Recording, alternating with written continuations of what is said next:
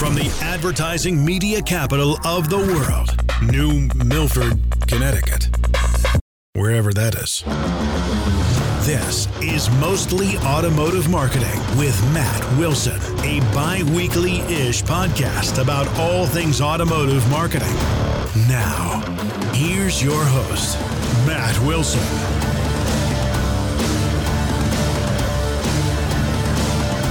Ah, yes. Hello. Welcome to Mostly Automotive Marketing with Matt Wilson. Friday mornings live. Ah, it's like like my old radio days. Coming to you live. Anyway, welcome. Okay, so here's how we're going to roll this out. On Friday mornings, we'll do Mostly Automotive Marketing live and I'll have a different co-host every Friday, and we'll talk about kind of what's trending in the automotive industry, what's going on, what people are talking about, what the hot topics are, and then uh, we'll put it out as a podcast that day. We'll upload it to um, the interweb that day. So if you're not watching live on either Facebook, YouTube, Twitch, whatever that is, uh, Daily Motion, Periscope. If people still use Periscope, I don't really know. Then you can catch it as a podcast uh, later on. So anyway, thanks for joining us. Uh, presented by Silverback Advertising, by the way, and my co-host this week is uh, the digital marketing manager at Nielsen Automotive Group. His name is Colin Carasquilla. I still can't pronounce it. Carasquilla. Cara. Carasquilla. Close. Squill what? T-G-I-F. And it's me again, everyone. I hope you're excited to see Colin Carrasquillo, yours truly, uh, on mostly automotive marketing with Matt Wilson, the live edition, live from the Nielsen Automotive Group newsroom. oh, the Nielsen Automotive Group newsroom. I like it. I like it. Well, thanks for joining me again. I appreciate it. And uh, we got lots to talk about. We've been planning uh, some topics to talk about uh, this week. It's uh, fun to be live. So thanks to everybody who is watching. If you want to uh, leave a comment or you have something you want to say, you can leave us a comment on uh, Facebook. Colin, I believe, is monitoring some of those. Although they're supposed to come into my little dashboard here, but I don't really know. they don't seem to do that. Or you can text text us or call in. And the number is on the bottom of the screen right there 203 665 8305. Okay, so first thing we want to talk about today is some new logos that came out in the automotive industry. Of course, like most of my news, I get it all on uh, on the internets, and I saw this on uh, LinkedIn. So these are the new uh, logos that came out. Two OEMs coming out with new logos this week: BMW and Nissan. Or was this last week? I think last week last week. So Nissan came out with theirs on like Monday or Tuesday, and uh, I saw it and was like, "Wow, it's they're going for the um, like the minimalist look, right?" And then BMW a couple days uh, a couple days after that. So before we give our thoughts on that, let me let's see what the people are thinking. All right, let me read some comments for some people. Uh, a lot of comments on both of them on um, on my LinkedIn plate, uh, LinkedIn page. A lot of people saying, uh, you know, oh, okay, simple, uh, minimalist. Uh, this person says not loving it, too distracting, meaning it could be used for an eye or IQ test, and much like a cartoon. That's someone's uh, opinion on the Nissan logo. Someone else says Z, z right, like sleeping. You're sleeping. There you go. I'm getting. let's see, weak but clean and futuristic.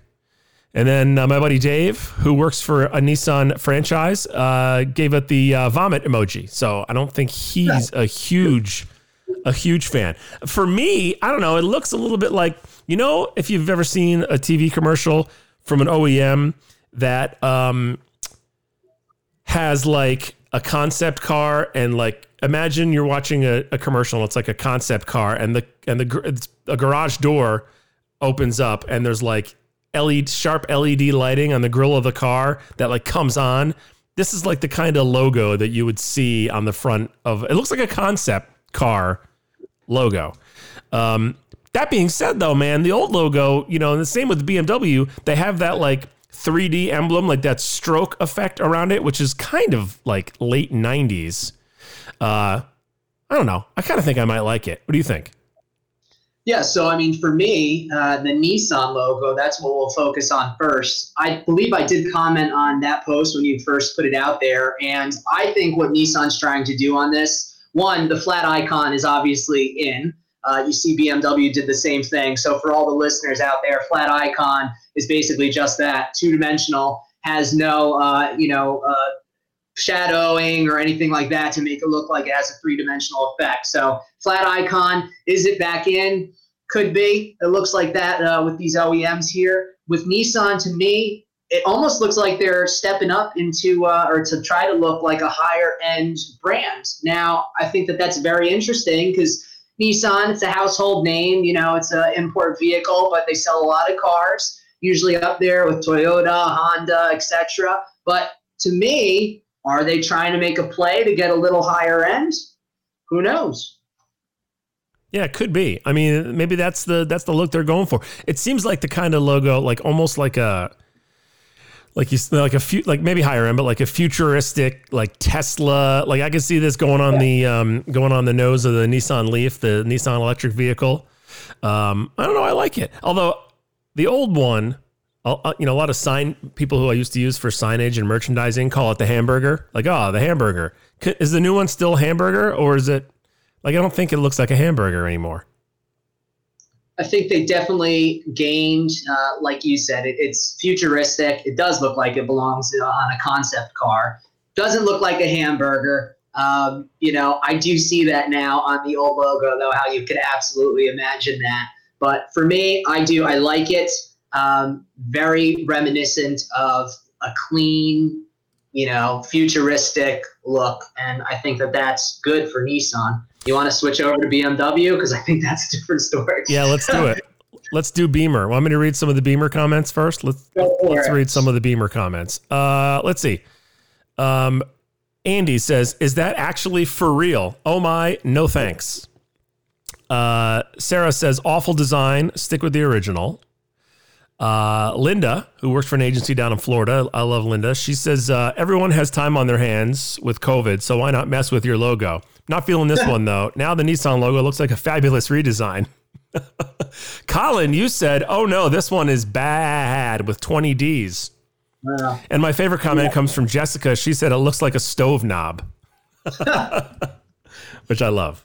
I, I, don't. Yeah, I mean the B the BMW BMW is iconic for their logo and the kidney grills, which I was never a huge fan of the kidney grills, but their logo is iconic. And I, the the new one looks a little, I don't know.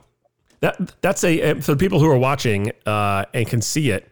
Um, the outer ring or the ring that's inside the gray between the gray and the blue is transparent. So whatever color the logo's on uh, will show up there. So if, you know if it's on black, that that that circle is black. Um, and I don't know. I think it's too. I, I think it's too basic. I would agree. I think, you know, when you think BMW, you really do. You think this nice brand of vehicle, high end luxury car. And uh, that old logo, the ye old logo, I think is definitely more reminiscent or, or speaks to that, right? Being a higher end vehicle as opposed to the new logo, uh, which honestly, I mean, I'm sorry, BMW, I love you guys, but it almost looks like I was working in, in Photoshop or, or PowerPoint for that matter and uh, decided to just come up with something that was very basic. Yeah. Um, listen, people said the same thing when Instagram had launched their new logo with the uh, color, you know, swirl or fade or whatever you want to call that. Uh, I think people literally said that. They ragged on it saying, hey, remember when we were in, you know, I'm a millennial. Remember when we were in computer class and you were able to go in and work in paint and they had that very basic, almost the same exact color transition. And people ragged on Instagram for that. But look, I mean, it, obviously it, it stuck. And so we'll see what happens. Um, you did allude to the fact, though, that it is a transparent background. Mm-hmm. And so that's the same thing for both of these redesigns. Now, there obviously is a method to the madness. So Matt and I looked at, you know, the logos and why the companies had essentially done that. And both uh, companies did that because they're preparing for the digital age.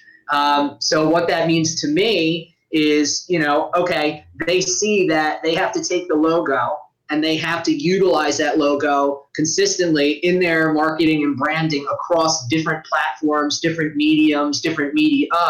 And with that, this will allow them to consistently drop that logo in any one of those medias and essentially have that same effect. I mean, would you agree with that, or, or do you think that that's beneficial, Matt? Yeah, I think so. I mean, it, it, like if you look at Nissan, they have, and I just use Nissan as an example because I used to have uh, marketing for a bunch of Nissan stores, so I'm more familiar with the brand. Um, and from a digital standpoint, Nissan's always swapping out uh, creatives in terms of background colors and corner logos, and depending on which model. Um, uh, they're advertising or, or, or, where they're putting it, whether they're putting it on a TV commercial or they're putting it on uh, socials or, um, you know, uh, sponsorship graphics on Nissan Stadium in Tennessee.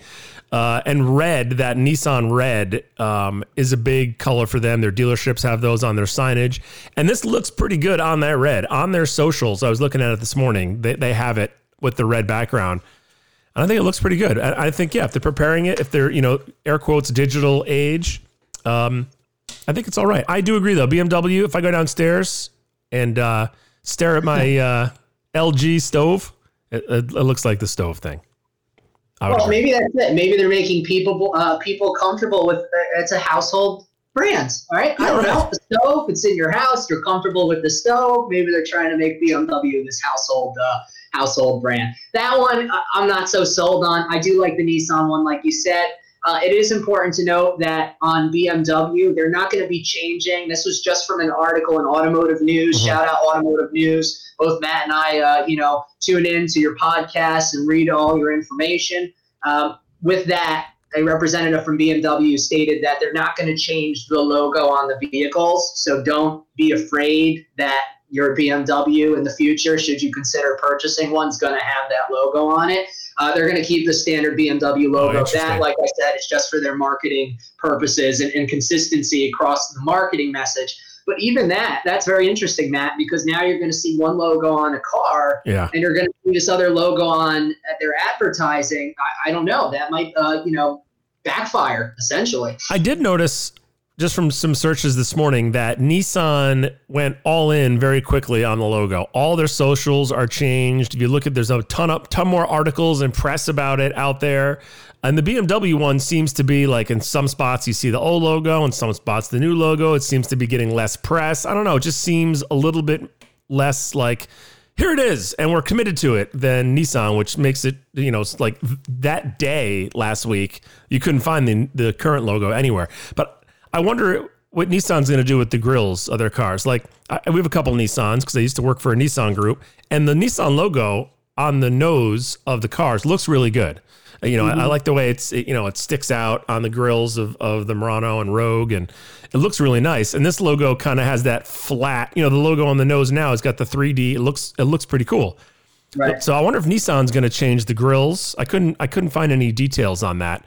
Um, and if they do, is it going to be flat or is it going to be, you know, a 3D like emblem sticking off the front of the car? I'm curious. So I have something, I have something here. Uh, this is from Car and Driver. So this is the Nissan logo that we're discussing. Uh, Nissan says it began the redesign process in 2017 with the aim to make the new logo, quote unquote, thin, light, and flexible. Mm-hmm. Okay, mm-hmm. it looks like that. Another requirement, here you go, was to make it look good when illuminated on future EV models, so electric vehicle models, uh, which will have 20 LEDs uh, lighting up the Nissan logo on the front of the car. Wow. So, with that, I mean, what does that make you think? It makes me think that they're going to put it actually in the grill of the vehicle instead of maybe on top of the car. Uh, I mean, it's, it's in the grill now. You mentioned, right? Uh, yeah, where, yeah, it's in the middle of the grill.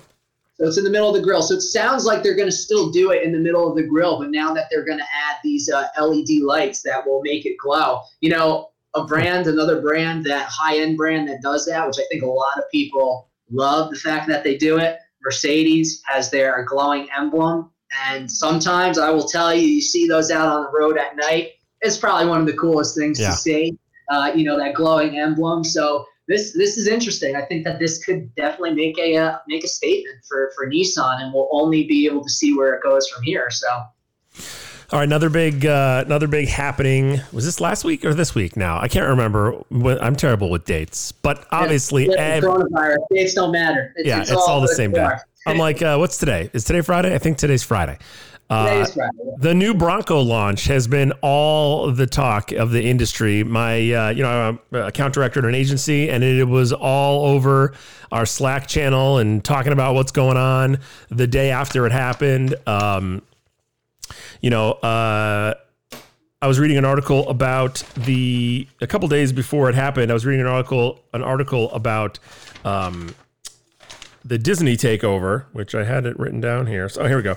Um, about some of the marketing they did for the Bronco launch, and one of the things I thought was pretty cool is they did a uh, roadblock, an advertising roadblock across uh, all the Disney properties on television. So ABC, ESPN, and National Geographic. And the first commercial break uh, of 8 p.m. hour on all those networks, they ran a uh, basically a kind of a, a, cinematic type commercial promoting the new Bronco, which has you know been done before in terms of the roadblocks, but across all the Disney properties or those Disney properties, I thought was was pretty cool. A lot of coordination probably went into the trafficking of those, uh, you know, vignettes through those um, through those TV um, stations, and it was kind of cool how they used because they were all different creative too. Like on ABC, they used a country guy, Kip Moore. I don't know if you're a country music fan, but I like country. Uh, huh?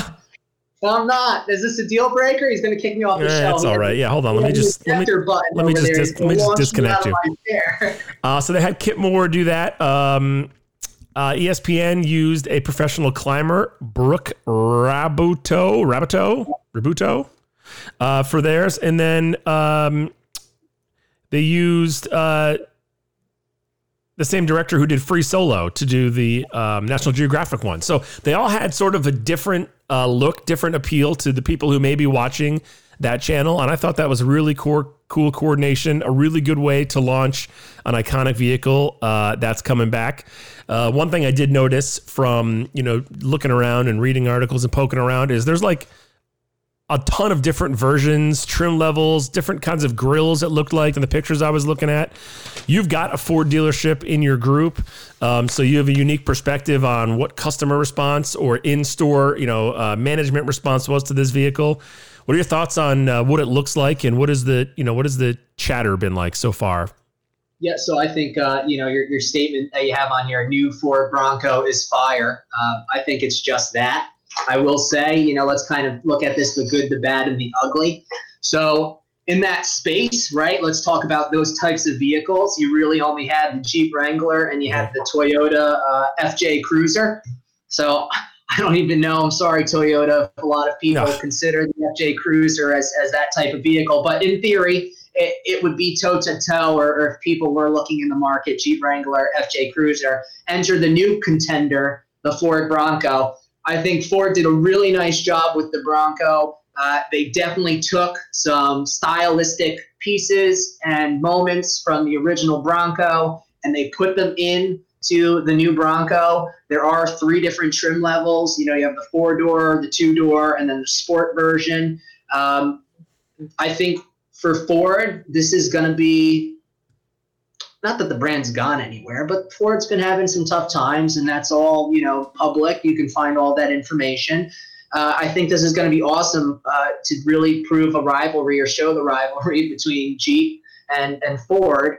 And um, in order to answer your question just about what the engagement was like, I mean, let's look at this launch. I think uh, the sites, the Ford sites, the reservation links actually crashed. Yeah. So I do know, you know, some inside information. So I really can't get, you know, too much into that. And that's from Ford, right? So to the the actual dealerships, but you know, I think there was something like 7,000, and I just want to confirm that information. So don't hold me to it, but I think there were 7,000 some odd reservations for the vehicle.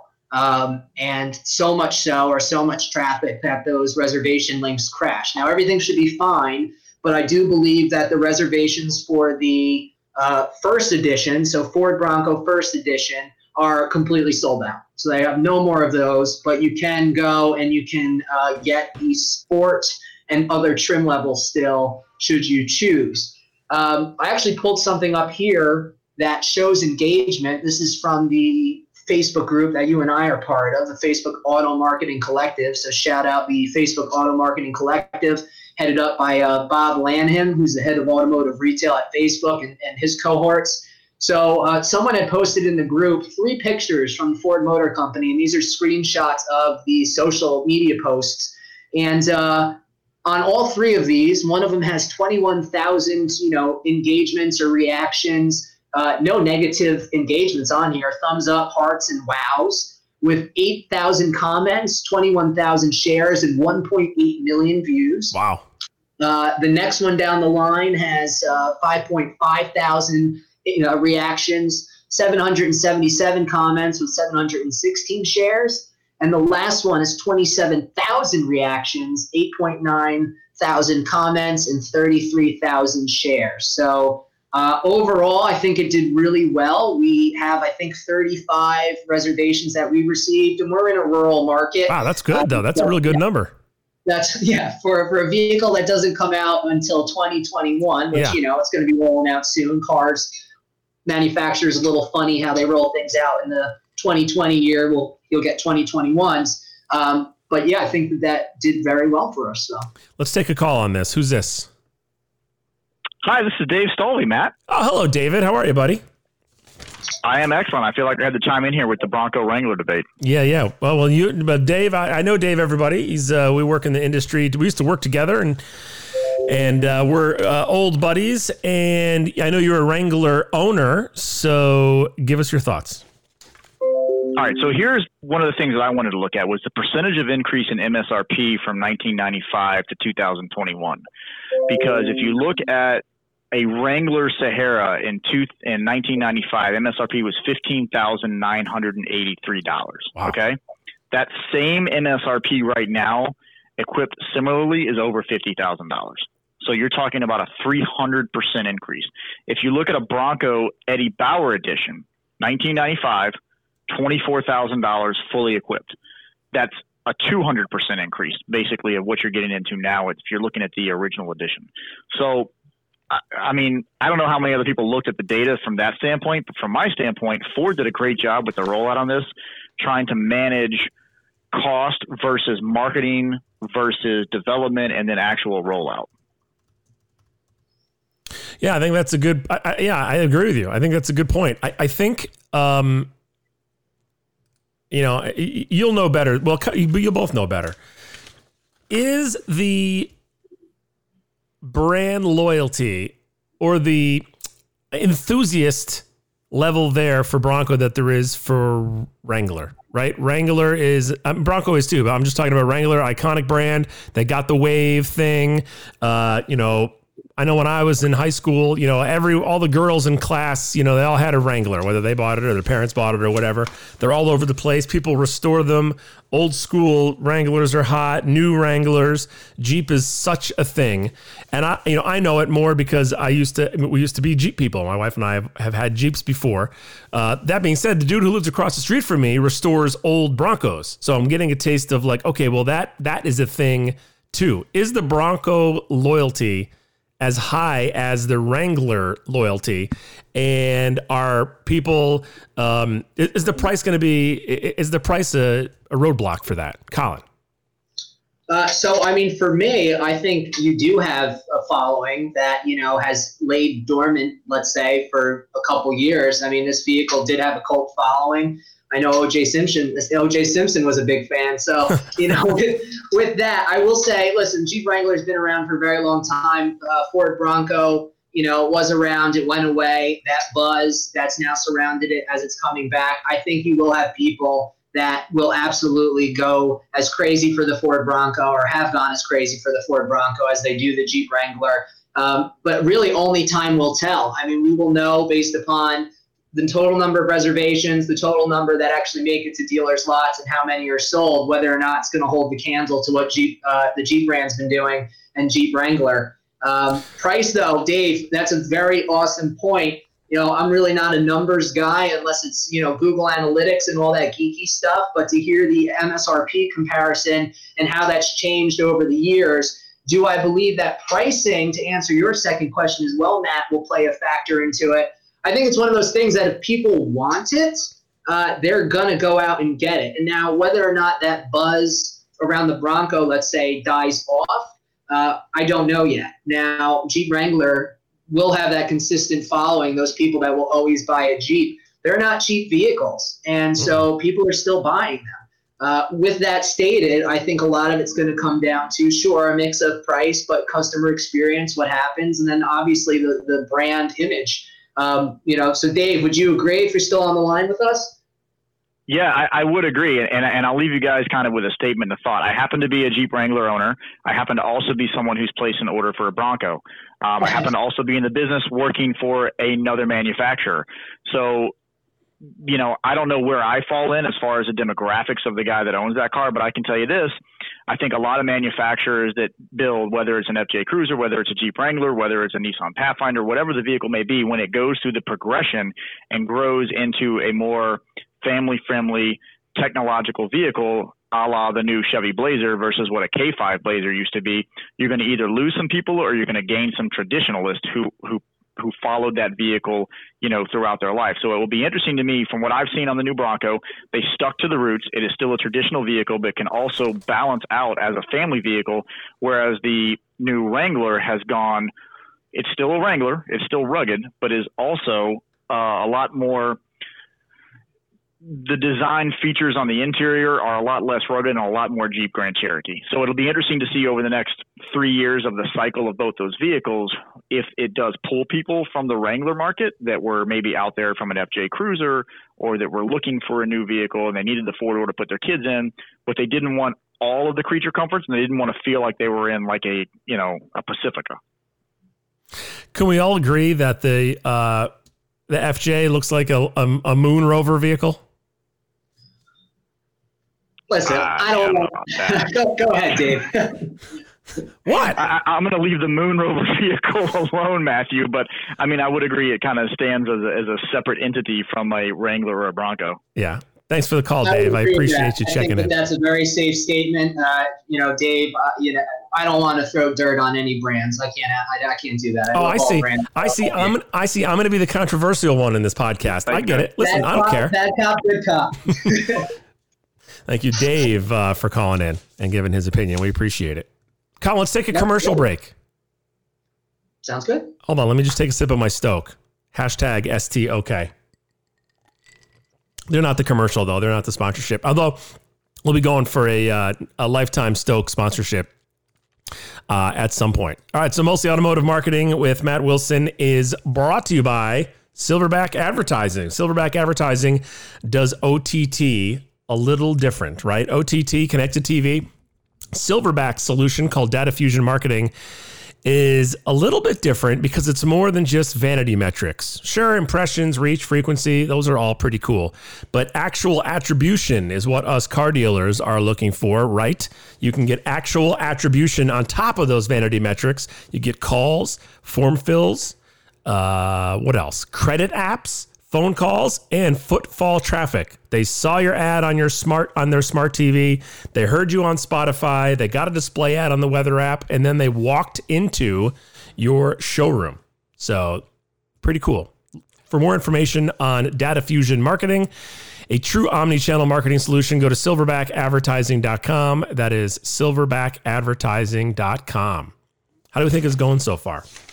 Is everybody digging it? Let's bring Colin back in here. Hello, sir. I'm digging it. Yeah, I mean, honestly, I think you hit the nail on the head. By the way, with your little silverback ad there, that uh, you know we are dealers are looking for attribution and they're looking for those key metrics which you uh, outlined. So for anyone listening, if you're interested in actually knowing what your omni-channel marketing buys get you, then check out Silverback Advertising. I think that that's uh, that's great. Look so. at Colin coming in on the commercial read. Good job, buddy. You're like an old pro listen, I, I I've done enough of these with you now. I think I can. I think I can do it. I think I can do it. I'm going to send you a bottle of STOK. I need to see you chugging some STOK during this. STOK cold brew is fantastic. Get it at your grocery, your local grocery store, wherever groceries are sold. This is my second one of the day, and I'm going to be all stoked up, man all stoked up. Hashtag all stoked up. Everything's S T O K when you're drinking STOK. I like that one. STOK, if you're listening, that's that. good stuff. You guys should take that for your marketing. But of course, give Matt credit and royalties and all that. Yes, jazz. please, please. so actually, here's something very interesting. Yes. I love that Dave had called in So thanks, Dave, if you're still listening.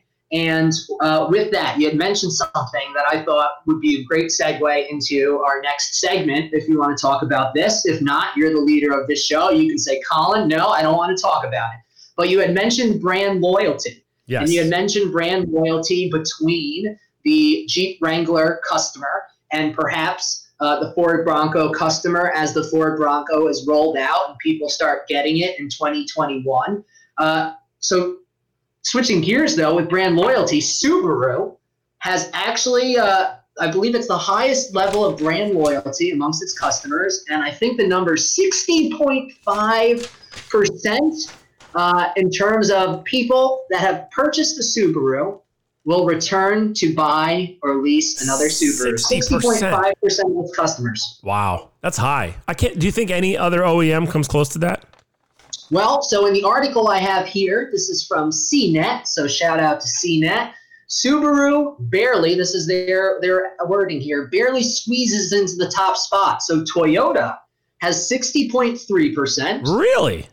Yeah. Honda has 58.7. And here we go. This is a very interesting one. Ram, right? So Jeep Chrysler Dodge Ram, although not the Jeep product, Ram, which is one of the Fiat Chrysler automobiles brands, are now the newly minted Stellantis with their merger. Uh, Ram has 57.3%. And Ford, which rounds out the top five, has a 54.3% brand loyalty. And those are JD Power numbers. Those are not numbers that I make up. You guys can go fact check that. Uh, there's no fake news here. Anybody anybody missing from that list that you're surprised about? Anyone missing from this list? Let's see. Uh,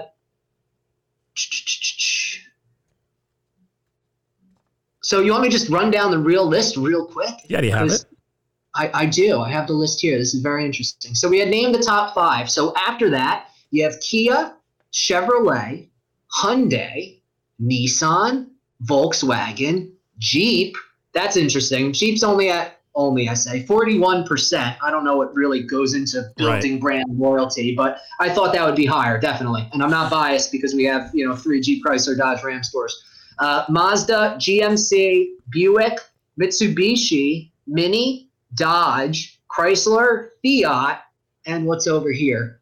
Uh, oh, these are the high-end vehicles. So that's that's the mass market branding, okay? Right. Luxury branding. Oh, it's on a separate list. Yeah, Lexus leads luxury, uh, followed by Mercedes-Benz, BMW, Porsche, Audi, Land Rover, Acura, Volvo, Lincoln, Cadillac, Maserati, Infiniti, and Jaguar. If I had to make the list on my own and we'll go non luxury, I would have gone without even thinking about it Subaru, Jeep, Ford, Chevy. Because Subaru people are crazy, especially here, not crazy, but, uh, you know, crazy Yeah. loyal, especially, especially here in the Northeast. We're both in the Northeast. Uh, Jeep people are Jeep people. I, I'm Jeep people. I can't wait to get back to a Jeep. Um, Ford F 150 people are Ford F 150 people. That is the truck they drive, truck after truck after truck. And then I would have thought Chevy, from the truck perspective, would have been after that. So I'm a little bit, I'm pretty surprised that Toyota is so far up on the list. You know, that's that's very interesting because I would probably have to agree with you in terms of your list, just because you do look at sales, and you know, in those segments, we know that SUV uh, and CUV as well as pickup trucks are what's selling in the market now. And yeah, those those number one spots are usually uh, Ram, Ford, Chevy, or I believe maybe it's Ram, Chevy, Ford. They mix, they flip flop every so often, but um, I would think that those brands and Jeep as well as you had mentioned would be higher up there. So, I mean, it's very interesting. Let's talk about it though. Why do you think that those brands have such a high level of brand loyalty? I mean, is it as simple as what you said? I have in my notes here and a little quote. You know, a Subaru owner is a Subaru owner. Yeah. Subaru owner, Subaru owners name their cars.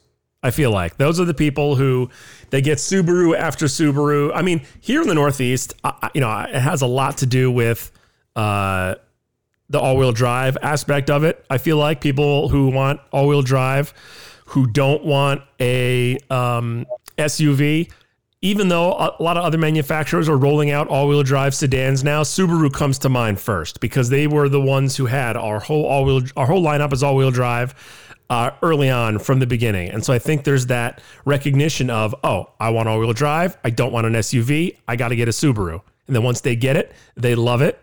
They have either a great experience with the car or a great experience with the dealer they buy it from, and then that's it. They're in the Subaru family.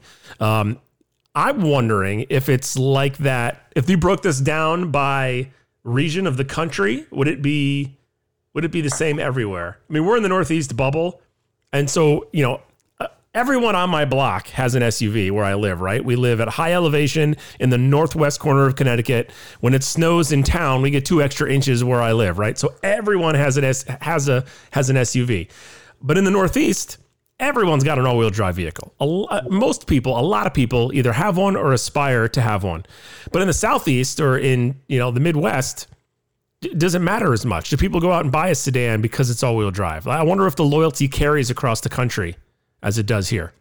You know what? That's a really great question, and I wonder if there's some follow-up research that I can do to get you an answer. Yeah, definitely, you can do that because I'm not doing the follow-up research. Yeah, well, that's what, that's what happens when you host the show and it actually has your name on it. You just get to sit there and look pretty. Yeah, and then yeah. they have to do all the research. I'm having, I'm having a good hair day today. I must yeah, say. yeah, good. Yeah, sorry. Uh, with that, though, you know, I think that that's a very interesting thing to look into. You know, it's very interesting from a dealer's perspective, and I get it. You sit on the agency side of things, but let's talk about then advertising and you know what Subaru has done. I think I, have something pulled up here. Their new campaigns. I think something that Subaru's done very well is they've actually woven or interwoven their vehicle into an individual's lifestyle. So, for example, they have three campaigns up here that I pulled up. It's where the heart is the Moment of Silence campaign, and then an Easy Commute campaign. So Mm-hmm. let's focus on the Easy Commute campaign. So it's about a Subaru Outback and the owner's daily commute. So they actually take an individual, lady's name is Sherry, and it follows her journey uh, in her Outback across mountains and years of you know time for more than 500,000 miles, tracing her journey to the students that depend on her most. So I guess she's a, uh, a teacher which I think is. That's great. I mean, the campaign idea about her daily commute is phenomenal. Uh, the other ones, as I mentioned, where the heart is, and then the moment of silence. Uh, the moment of silence is about their safety, and it's this powerful commercial reimagines the memory of a car accident from the point of view of a father's eyes, uh, and then it talks about the family was protected by the dependable safety of a Subaru. And then uh, the last one, where the heart is, adventure starts in our national parks. So Subaru, the national, they're supporting the National Parks Foundation. Uh, it's an inspiring commercial. A young family takes a road trip through Arches National Park in the all-new 2020 Subaru Outback. So along the way, their Outback helps them introduce their son to the adventure that our national parks hold, and reminds us all why we must preserve the parks for generations to come. So, do you think there's a power in interwoven or, or weaving it in with uh, with someone's lifestyle?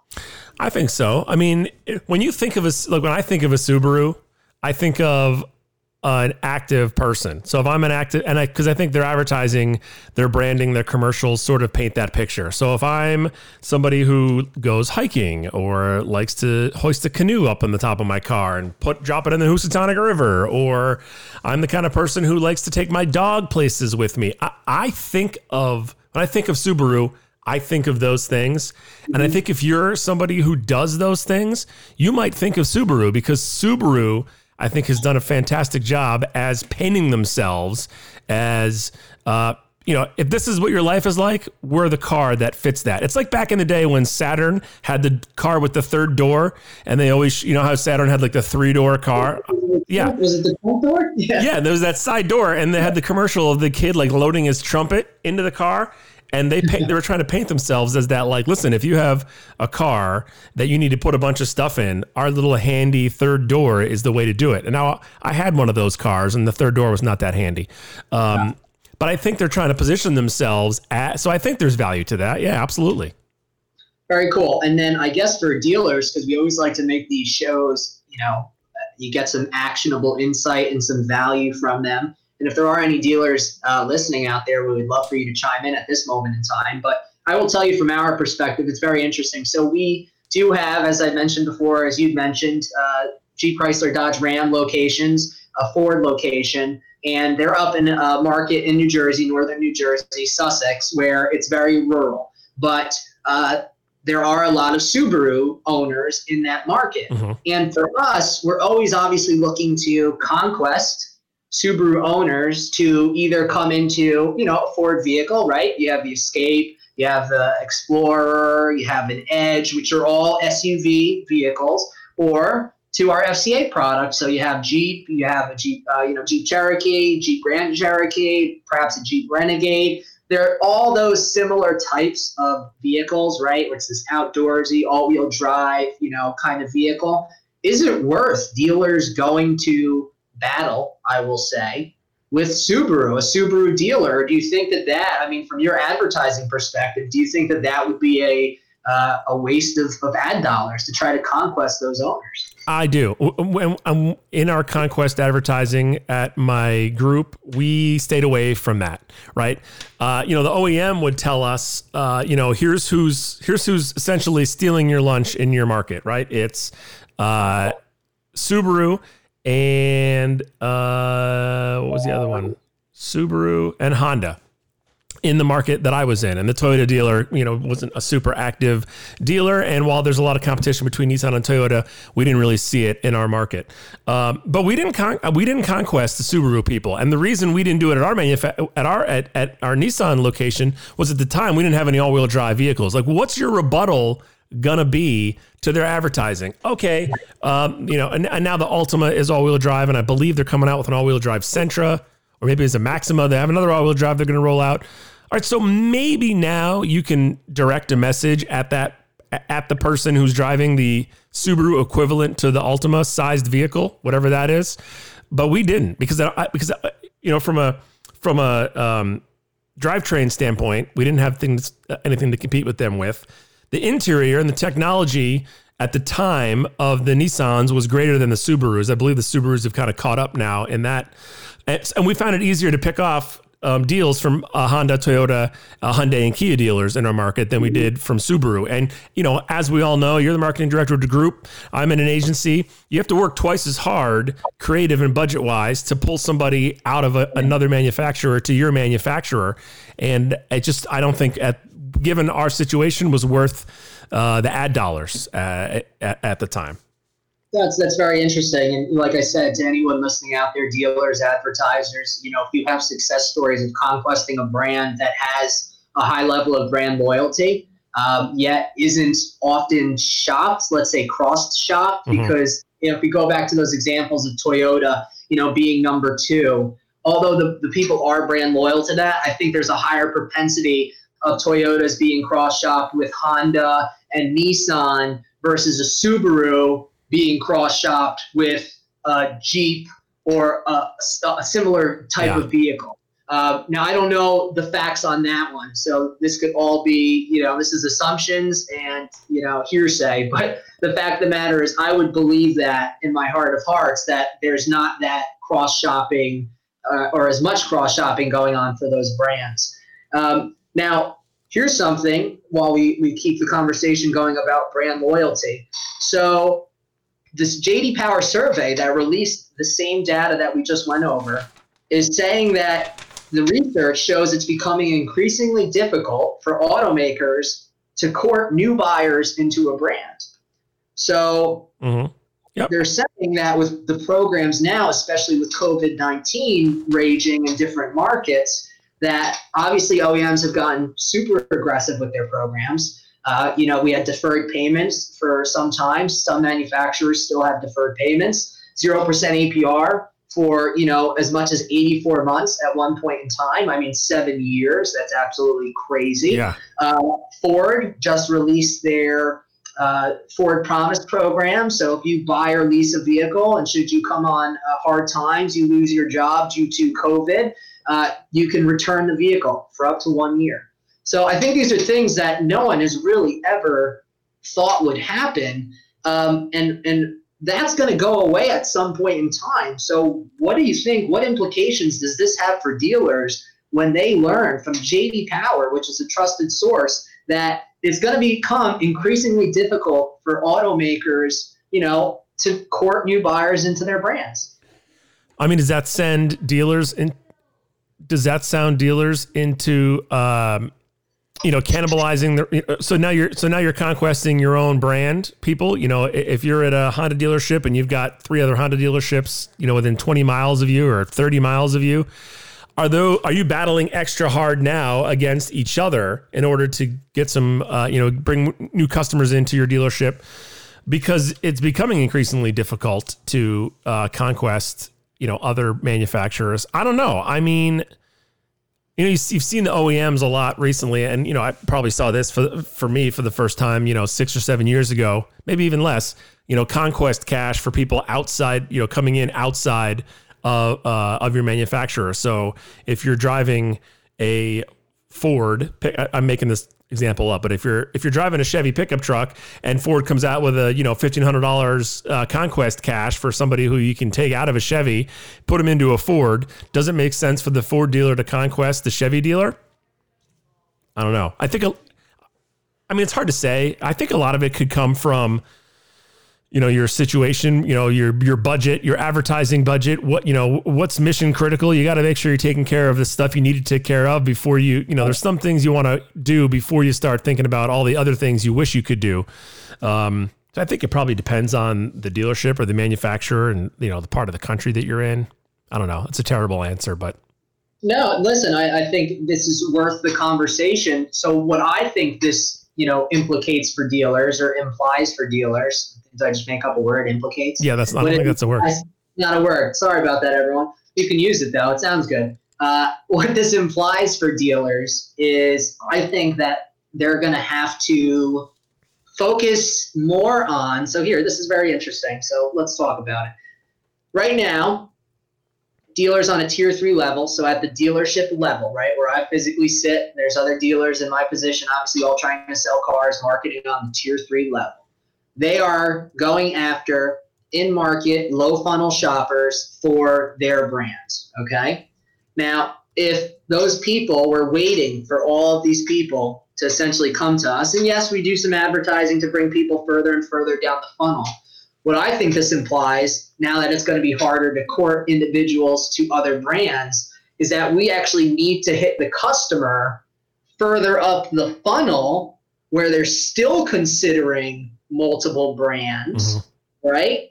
And that is how, on our level, we are going to have to bring those people lower and lower and lower down the funnel until they convert at our dealership or on one of our brands. Now, I know tier one, that's their job, right? So, on a national level, they're supposed to build the buzz around the brand.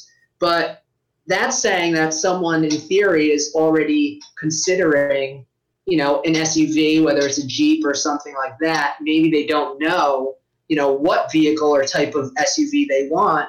But then, okay, they get down to a tier two level with its regionalized incentives, and then a tier three level with the dealership actually advertising. Would you think or would you agree that, you know, dealers might have to broaden their advertising and, and maybe go after individuals that are higher up the funnel, which is almost it's it's contradictory to what we want to do, which is just spend money as efficiently as possible. Yeah, yeah. I mean, I think I think in the perfect world, dealers could do that. You know, I always call it transactional and relational, you know, advertising. And, you know, most dealers spend a lot of their marketing dollars at the transactional level, obviously lower funnel. People have already decided what brand they're going to buy. Maybe even they have it down to the model. They're trying to decide where they're going to buy because it takes more dollars to advertise at that higher funnel level because you're not targeting in on the person. Like you said, maybe that person doesn't know they're buying a Jeep yet. They're still in the consideration phase. So now instead of targeting your dollars, you know, most efficiently, you're kind of spreading that money out. And that's hard for some dealers to do. And, you know, at, at my group, we looked at it at, you know, we were part of the, um, part of the, uh, the the regional marketing committee, so we get to look at a lot of things from the tier two level.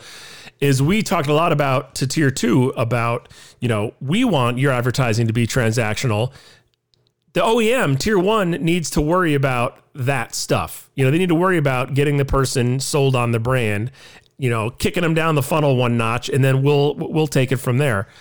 Um, but you know, if you're in a market where maybe tier one or tier two doesn't spend a lot of advertising dollars, then maybe it is up to you, and you need to do that. But if you're in a market of that size, you probably don't have an enormous advertising budget anyway, and then you got to focus on the mission critical stuff. It's these are discussions and you know arguments and conundrums that dealers have probably been having for long before you and I were in the automotive industry. Uh, I don't know. I mean, a lot of it depends. Listen, if you had a, if you had a hundred thousand dollars a month to spend per store, you could accomplish everything you wanted to accomplish, um, and that number varies from you know wherever a store is located. But you know, none of nobody has unlimited funds, so it becomes kind of trying to narrow down what you have to do. Um, I don't know. In a perfect world, I would have loved the opportunity to be at a group where we could have done all that because I think you could make a real effect on the market and your um, your market share and you know the dealer brand loyalty, dealership loyalty in your market. I don't know. I think yeah, I mean just to continue the conversation and for anyone listening out there, I always like to preface the statements with this. This is not saying go out and spend your money all willy-nilly. That's that's right. not what we're trying to do at all like Matt said, you want to take care of the mission critical items, right? So you still want to go after those low funnel in market shoppers. You can't abandon that. But it makes you think when you have sources like JD Power talking about how automakers are going to be finding it hard to court buyers from other brands. It is almost like one of those things where you say to yourself, well, does this mean my dealership needs to step up to right. try to convert those buyers? Because what, what that means to me down the line, and this could be years and years down the line, but all right, if if let's say hypothetically Chrysler says, you know, oh, we can't get these people, it's too hard to court them. Well, by the time they get down from that tier one level to the tier two level to what's at the tier three level for dealers, that means it's going to be less people, right? You would yeah. just think that as the funnel gets further and further down, it's less and less people. Now, it would be great if we represent or whoever you know you work for as a dealer or run a store as a dealer represents a brand that's thriving that's taking all of these customers and i think that that's the goal for every manufacturer but it does it's very interesting and i think dealers need to be on their toes and they need to really think about okay you know how am i going to spend my ad dollars one efficiently but what happens if i think that you know in my market there's not as much opportunity for these buyers but I can conquest other buyers to right. come and buy my, my brand. You know, I think you make a point about it coming from the top too. If the OEM provides the uh, the incentives or the the hook for the conquesting, and that trickles down to tier two and tier three, and maybe they help uh, the tier three level, whether it's uh, a program or some kind of you know advertising rebate or some you know some dollars to help with that.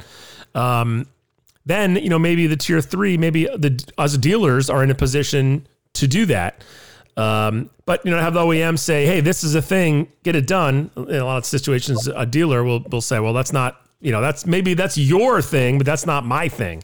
You know, I, I'm worried about you know retaining my customers and you know taking care of the customers who are deferring to another you know another dealership in the same OEM in my market.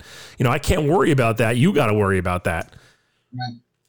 Yeah, it's very interesting. I mean, you know, if we could move on then from yes, that. Let's do it. And I guess it will always be an ongoing conversation, but here's something that let's just on the same realm of brand loyalty. And you can keep this up too. But so Jaguar, I mean, what do you think this implies for Jaguar? And then we'll get into those awesome looking things at, yeah. at the top right there. I jumped the gun there.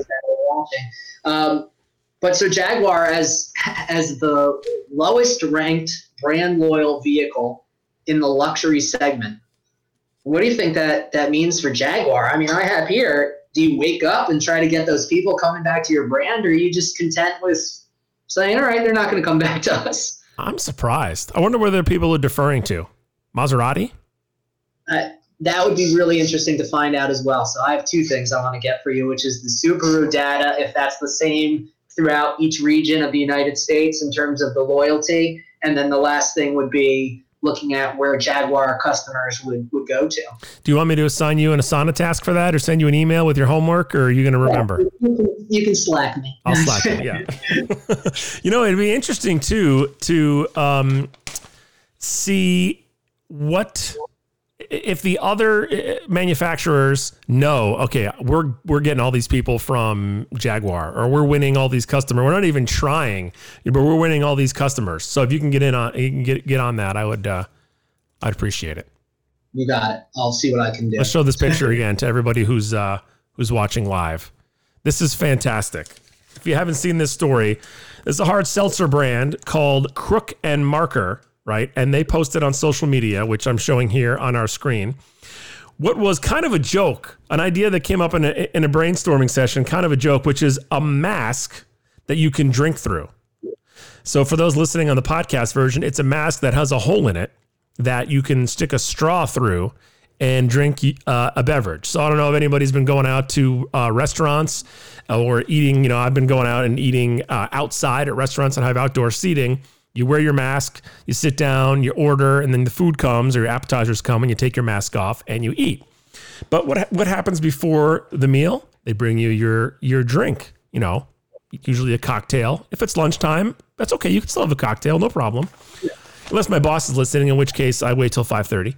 Um, so if you could drink through your mask, that'd be a great idea, right? So this company uh, Crook and Marker uh, had this kind of joke idea for a mask that has a, a, uh, a hole in it. And they posted it on their social media accounts, and people went bananas for it. People loved it. And like most good ideas, sometimes it comes from an idea that you kind of think is a throwaway idea. So they thought, well, maybe there's something to it. They got uh, all kinds of comments and and posts and reshares on their Instagram page, and the uh, the uh, CMO of the company, Daniel Goodfellow, what a great last name. It is a good last name. Said we should we should totally do this, right? So they went into the development phase where they tried to come up with, well, how are we going to make the hole close, right? You can't have it open. That defeats the purpose of wearing the mask here in the COVID world. So yeah. they tried out all kinds of things. You know, a zipper. That doesn't seem like a very good idea. Getting your lip stuck in a zipper sounds like it would hurt. You know, ties. They tried it all out and they settled on the button flap that opens up. You stick the straw in there and then you close the button flap uh, and you're good to go. So they uh, they expedited it. They put it together. They manufactured it and they got it out. And apparently, it's been uh, it's been doing pretty well. Uh, it's fourteen ninety nine a mask, and they sold out their initial uh, batch that they made in twenty four hours and they say their website traffic during the July 4th weekend was up 200% year over year. And uh, if you're looking at it right now on uh, our Friday mornings live video, you can get a you can get a look at it. The one on the uh, I think it might be the left if you're watching, but it's on my right. Uh, looks pretty good. It's kind of black and gray, kind of like a uh, like looks like a maze. I kind of like that. That being said, I do not drink hard seltzer or anything out of a can with a straw. So I don't know. That's but like if you're drinking, if you're at a, if you're at a a a, uh, a restaurant and you're drinking a, a, cocktail through a straw, which I don't really do, that's uh that's a way to do it. So uh, what do you think about it? And would you get one, Colin? Yeah. So listen, I thought this was really really creative from Crook and Marker, and I think you know I will say this it's okay if you drink through a straw. I know, Matt, you're a very macho, macho man. I am man, not. And, you, know, you can't drink through a straw, but I drink drinks through a straw, and I still consider myself pretty macho, pretty manly. Uh, although I do have my moments. But I will tell you, I think the demographic that Crook and Marker was going after, right? So I'm going to bring up my girlfriend right now. My mm-hmm. girlfriend always drinks things with a straw. She has a uh, oh my goodness, one of those. It's not. It's a Yeti. Yeah, like a Yeti water canister. Yeah, yeah. Okay. You unscrew the top of her Yeti canister, and she has a straw in there, and she drinks her water from her Yeti canister with with the straw. Uh, any sort of coffee, I believe, even hot coffee. There's girls that I know that drink it with a straw. That's not right. So I think there's but there's something about the straw. People like the straw. It's almost like very very Jerry Seinfeld. What's with the straw? I'm, I do not want you to uh, think I'm not anti-straw. I'm just if I'm drinking a, an adult beverage, I like the the feeling of a like a sturdy cup with a couple of cubes of ice in it. You know, it, it's I'm not anti-straw. Don't make it sound like I don't like straw. I'll drink Starbucks out of a straw. It comes with a straw. You're driving, you need a straw. If I'm driving, I have a straw. Okay. All right. Well, now that that's settled, Thank I you. think what we look at now is the whole movement that I will call the mask movement. So this thing is called the Taste Mask.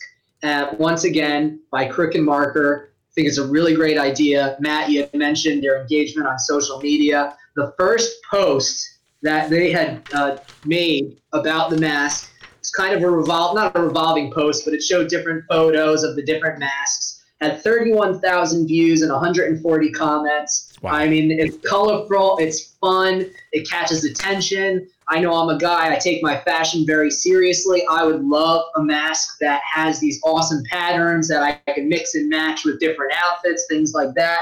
Um, and the best part is that all the proceeds, so when you purchase this $14.99 mask, all the proceeds get donated to the USBG Bartender Assistance Program. So we know right now, with restaurants being closed or limited to outdoor dining, uh, some just doing curbside uh, takeout or delivery, that bartenders and bars in that matter have really not fully opened back up. So they've fallen on hard times. Probably one of the industries that's been hit the hardest Mhm. uh, throughout this whole COVID 19 debacle, um, including the wedding industry. I think that they've been you know, pretty beat up at this point in time.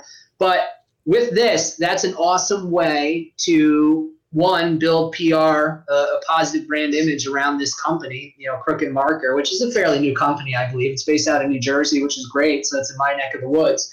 Um, but they did this and it took off. And I think you also see other brands. For example, I'm a, I'm a big Lacoste guy. Uh, I was talking to you as an aside the other day, and Lacoste had come out with uh, masks you know, three different matte colors, red, white, and blue. It was for Fourth of July, and one of them had a it was a blue mask with a red, white, and blue, uh, you know, crocodile on there. And with that, they sold out. I think it was in a matter of minutes, honestly, of these limited masks that they had made. Nike, Adidas, they're all jumping on the mask train. Um, so this makes you think, though, if we look at it from an automotive perspective, I mean, is it beneficial for dealerships to come up with something like that where they give a mask with every purchase or someone brands their own mask at the dealership? What do you think that could mean for for dealers? I was talking to a dude who owns an agency in Canada land, which is, if you look at a map, is up on a map, and he he ordered, um, you know, thousands of masks from a distributor that he found, and he was going to all his dealership clients and dropping off hundreds of masks for them to give out to customers. So a customer would show up, and even if they had a mask, they would say, "Hey, listen, we know that you know you know the, you throw these masks away after wearing them a couple of times, or you need to wash your cloth masks. Here's a couple other masks for you." And he was telling me that one of the dealers that he works with was uh, hanging masks. You know how like sometimes manufacturer will send you like little hang tags you can put on the you can put on the um, the mirror uh, of the vehicles. The, the, the dealer that he was delivering these masks to was hanging two masks on every mirror of every car in their inventory, which I thought was cool because if you're driving around now, you see that now, right? Masks are like the new fuzzy dice. People have all the masks hanging from their mirrors, which I don't think is all that safe, really, honestly. But I think it's a good idea. Why not? I mean, there's a lot of a lot of stores in my area, retail stores, where they give they give you masks or pass out gloves or take your temperature at the door or whatever it is. I think it's a good idea. It- You can't be like, "Hey, you have to wear a mask to come in here." Oh, you don't have one? Get the heck out! Like you, you if you provide a bunch at the door, I think that's great. If you give it away when someone comes into the showroom, I think that's great too. Are you doing that Yeah, at I- your stores, Colin? So we have masks. Uh, we do in New Jersey. It's mandatory for us to be open. That we do require individuals to wear masks uh, when they enter the dealership. And listen, it's a tumultuous uh, time, and sometimes that does not work out in our favor. Obviously, if there are some underlying health issues or conditions, we understand, and we're not going to, you know, say, "Hey, you can't come in." But we have had instances. I will tell you, it's been really crazy with individuals. Uh, we're getting a lot of backlash on social media, um, you know, because we've made people wear masks. So it is. It's interesting. I mean, you said there, what a time to be alive. That's what I keep saying, honestly, just in my daily life. What a time to be alive.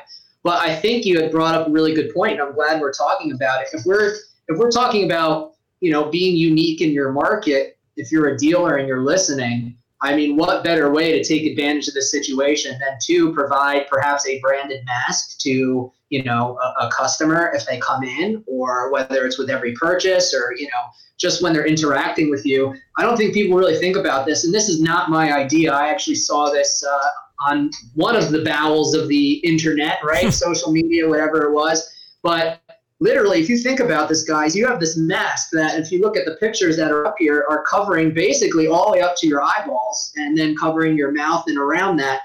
What a great spot to yeah. advertise something.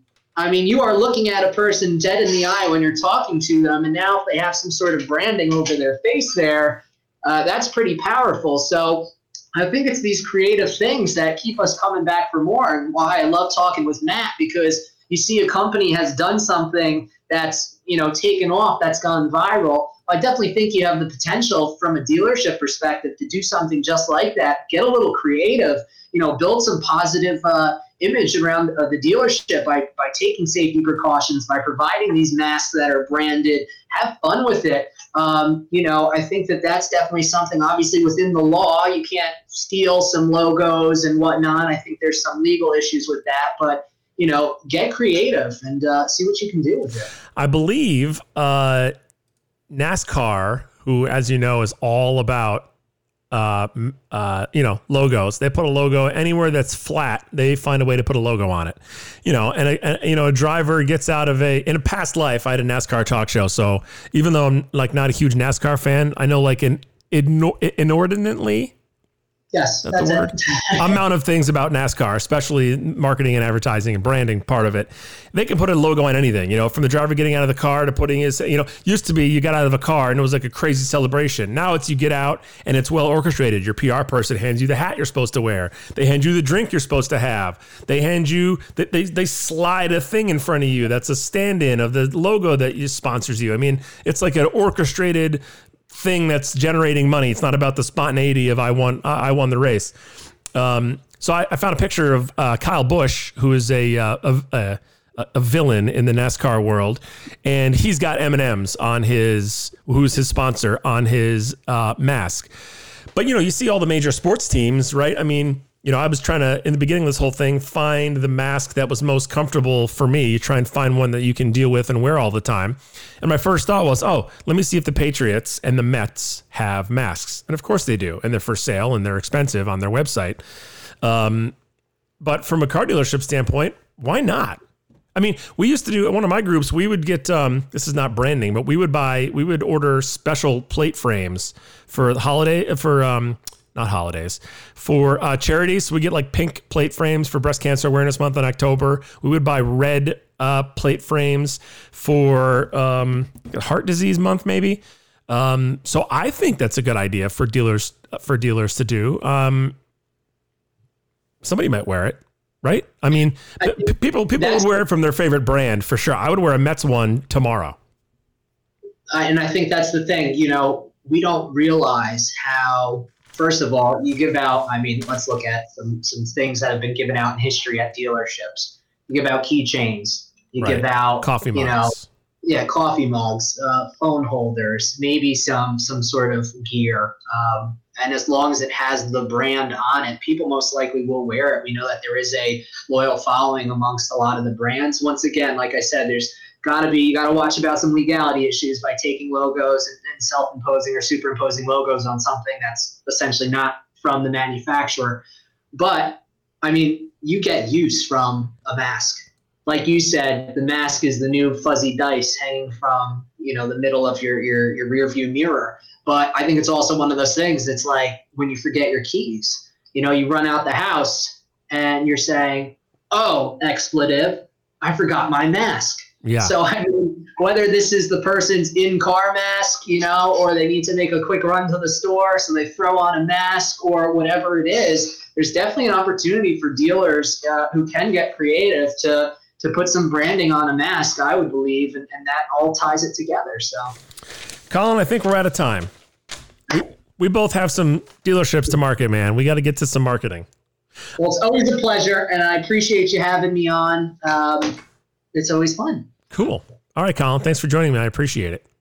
Thanks, Matt. Bye. See you, everyone. See ya. There you go. Uh, Colin's actually not going to be gone for very long because uh, next podcast episode of Mostly Automotive Marketing with Matt Wilson comes out on Tuesday. Colin and I talked to Josie Vaquero, who is uh, works at BMW in Newmarket and she is killing it on TikTok. I'm on a quest to find out what is going on with TikTok and is uh, can it be utilized beneficially for dealers. She's got over 20,000 followers on the uh, TikTok account for her BMW store. Josie Vaquero, BMW of Newmarket.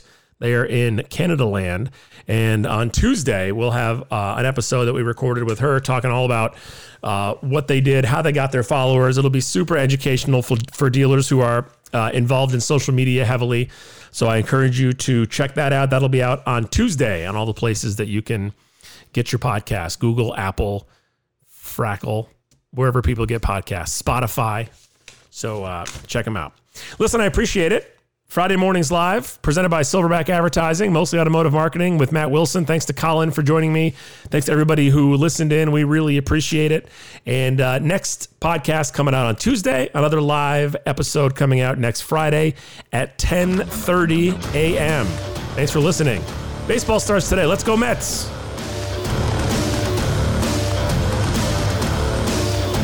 Mostly Automotive Marketing with Matt Wilson is brought to you by Wait, this guy has sponsors? Oh, never mind.